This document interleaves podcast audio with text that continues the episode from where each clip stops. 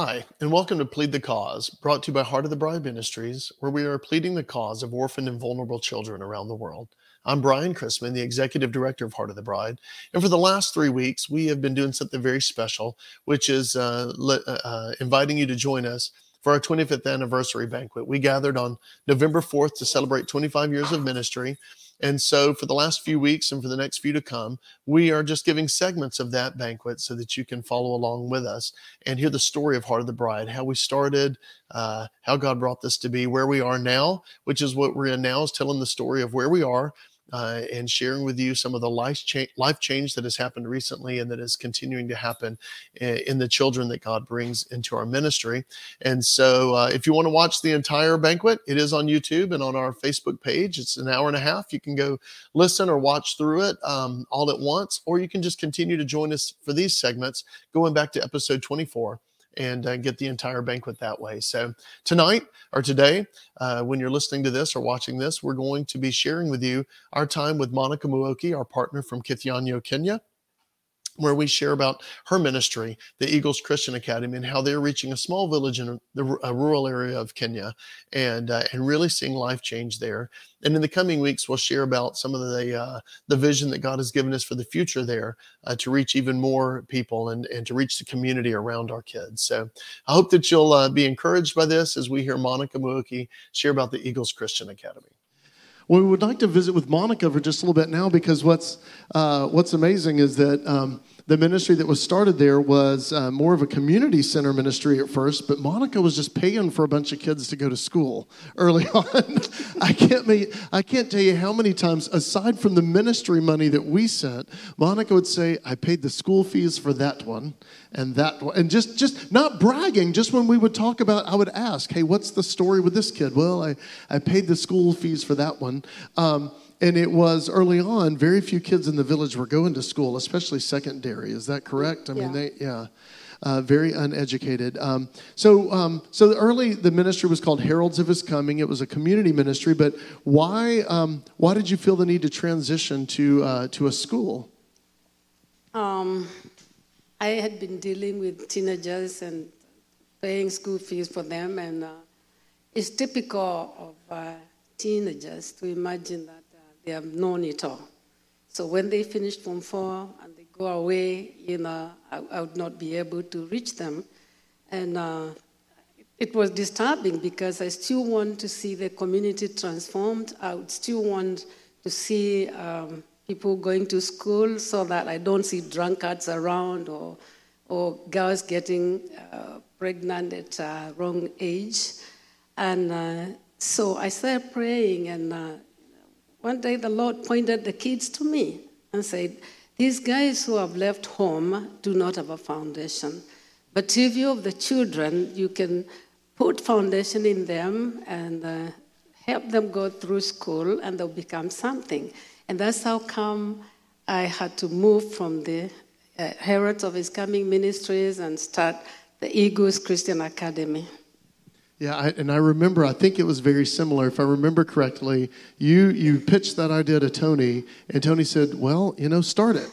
And so you did. we we weren't we weren't actually partnered in the first year. Amen. and how many students did you have in the first class? I started with two. With two, two okay, learners. but then yeah, two. But then in the first official school year in January, you had like seven, eight. Yeah. I can't remember. And I went to their home to bring them to school because they were not interested in school. Their parents were not interested in school. So I went to two homes and got two learners and brought them to school. Yeah. And how many students do you have now? I have 165. Uh, before I left home, I had other yeah. 10. I got 10 more applications this term before I, I, I came here. Uh, so I'm going to have 165 plus 10 January. Every time I talk to Monica, there are more students. so that's awesome. Um, but it's cool because it is, is a place that, that kids want to come to, and, and parents who care, there are some who care, want to send their kids to um, because it is a place where kids feel loved. Um, and so, and how many staff do you have now? Uh, I have 32. 32, 32 yeah. yeah. I have the teaching staff is 17, then I have the kitchen staff for administration two, gardening four, uh, kitchen four, uh, security two, uh, transport one. I can't count them, but they, they, they all in all we are 32, excluding me. and, and, and, and it really says something that someone would come to teach in Kithianyo. T- Tony described it pretty well. Getting to Kithianyo is not the easiest thing No. in the world. No. Um, they have extended the paved road, uh, the tarmac, a little farther, so it gets close now. But it used to be, especially, you would, I mean, the Very last, difficult. oh, for us, probably 15 miles or so was just all dirt road, bumpy. So, I mean, what do you look for in a, in a, in a teacher or a staff member that would come to Kithianyo? I ask the Lord. it's true. Um, I pray a lot about the stuff I want because um, they have to understand my vision and, and, and they must fit in. If you come to me and you're not a Christian, we're not talking.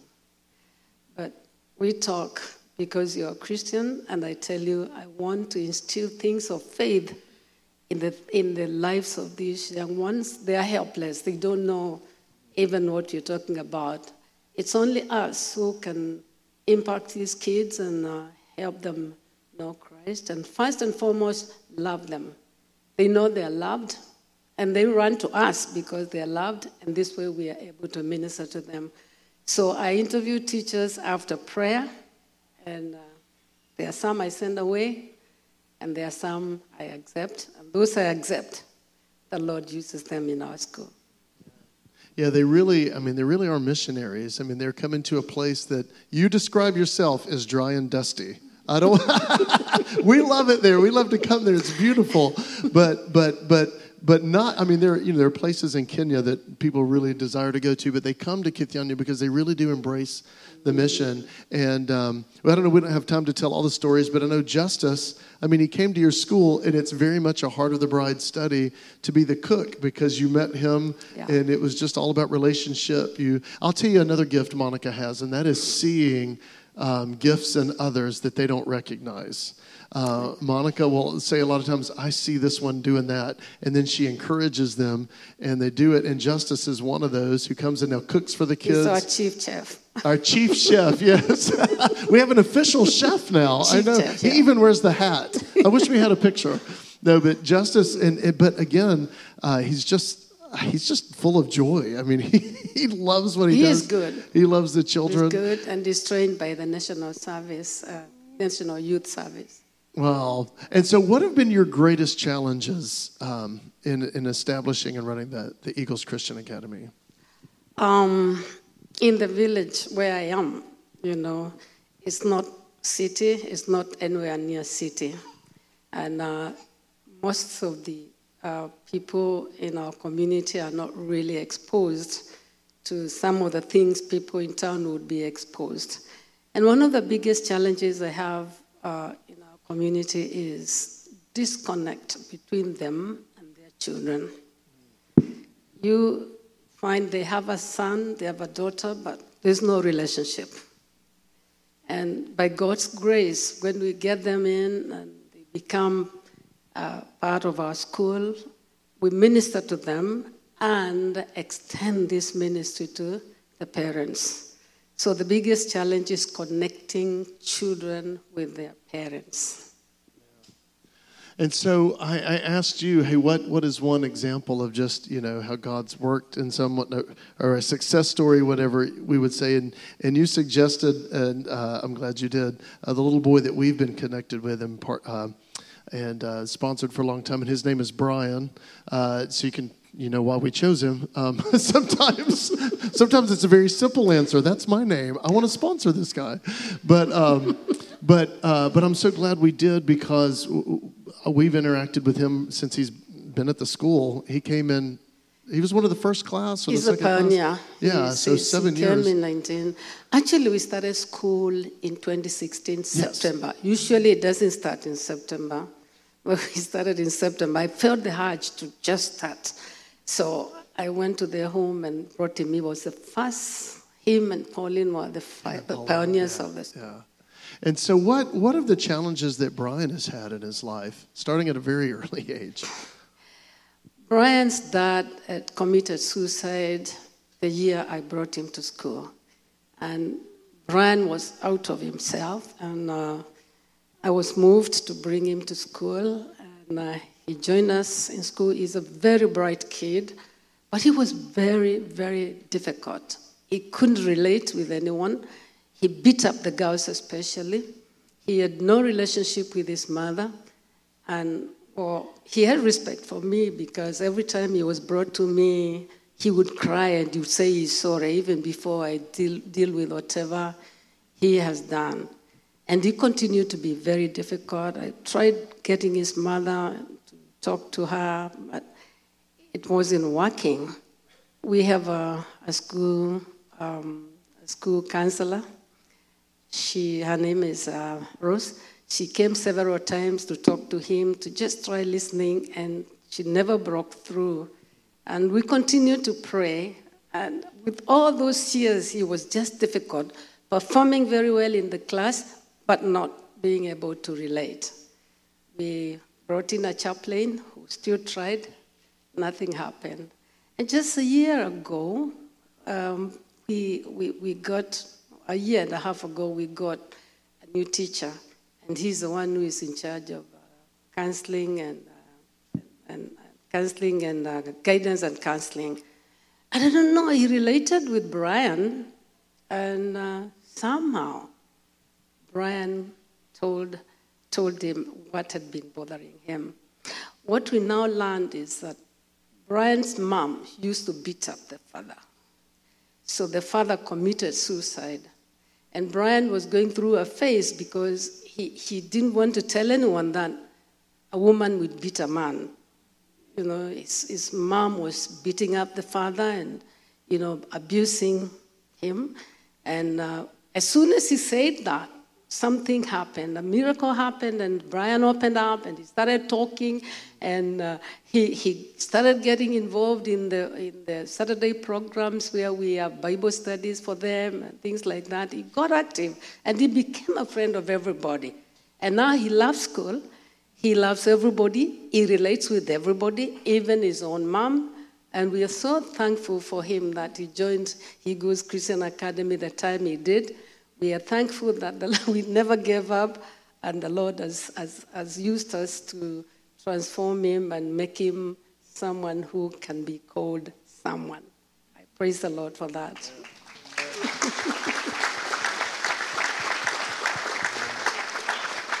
Yeah, and we, you know we couldn't include all pictures. There's so many pictures, but I have pictures of him with his mom now, and you can see the difference in his yeah. face and even his relationship with her. It's it's so sweet.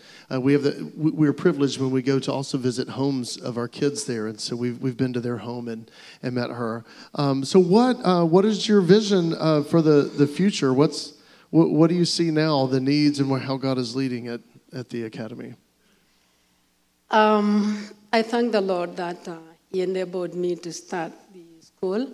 And I also thank God for Heart of the Bride, who have supported and stood with me all these years. It wasn't very easy. And uh, I know for sure that the Lord has used the school and the things of faith that we teach in the school to transform our community. And um, I don't see it just stopping here. I see it like we are growing, and one day we may be called uh, the Eagles Christian College. Monica does not lack for vision, everybody. yeah. And that's my prayer. Yeah. I trust the Lord and I have committed it to Him, and I know He's coming my way. Amen. Well, thank you so much for being with us tonight, Monica. It's such a pleasure to have you in our home too and visit with you. You are family and an inspiration to us. So thank you so much for being with us. We sure appreciate you. Well, thank you so much for joining us uh, for Plead the Cause today. Uh, I hope and, and really believe that you were encouraged by the, uh, the testimony of Monica. Uh, Monica is a hero to many of us. Uh, in at an age where uh, most people in the West are retiring, God challenged Monica to begin a ministry And now, uh, seven years in, we're seeing incredible fruit in the kids that God has brought to us, life change. Uh, and even I think, as I shared in that a few weeks ago, was able to baptize 19 kids at the Eagles Christian Academy uh, in October. So, um, God is at work there, and uh, that's because uh, the body of Christ is coming together in this work. That's why Heart of the Bride exists uh, to challenge the body of Christ to come together, to be the answer, to answer the call of James 127 and uh, meet the needs of orphaned and vulnerable children around the world, uh, right where they are. Uh, but we have to do this by coming together with the body of Christ all over the world. So we want to challenge you to be the answer today. Go to our website, heartofthebride.org and you can uh, you can go to join the fight at the top of the page see uh, ways that you can join with us in being the answer the very first option there is an initiative called the commit three initiative that's going to be transformed into the be the answer initiative. And by the time you click this it might already say that. Uh, but in that we'll give you three simple ways to join us and be the answer to pray to engage and to give.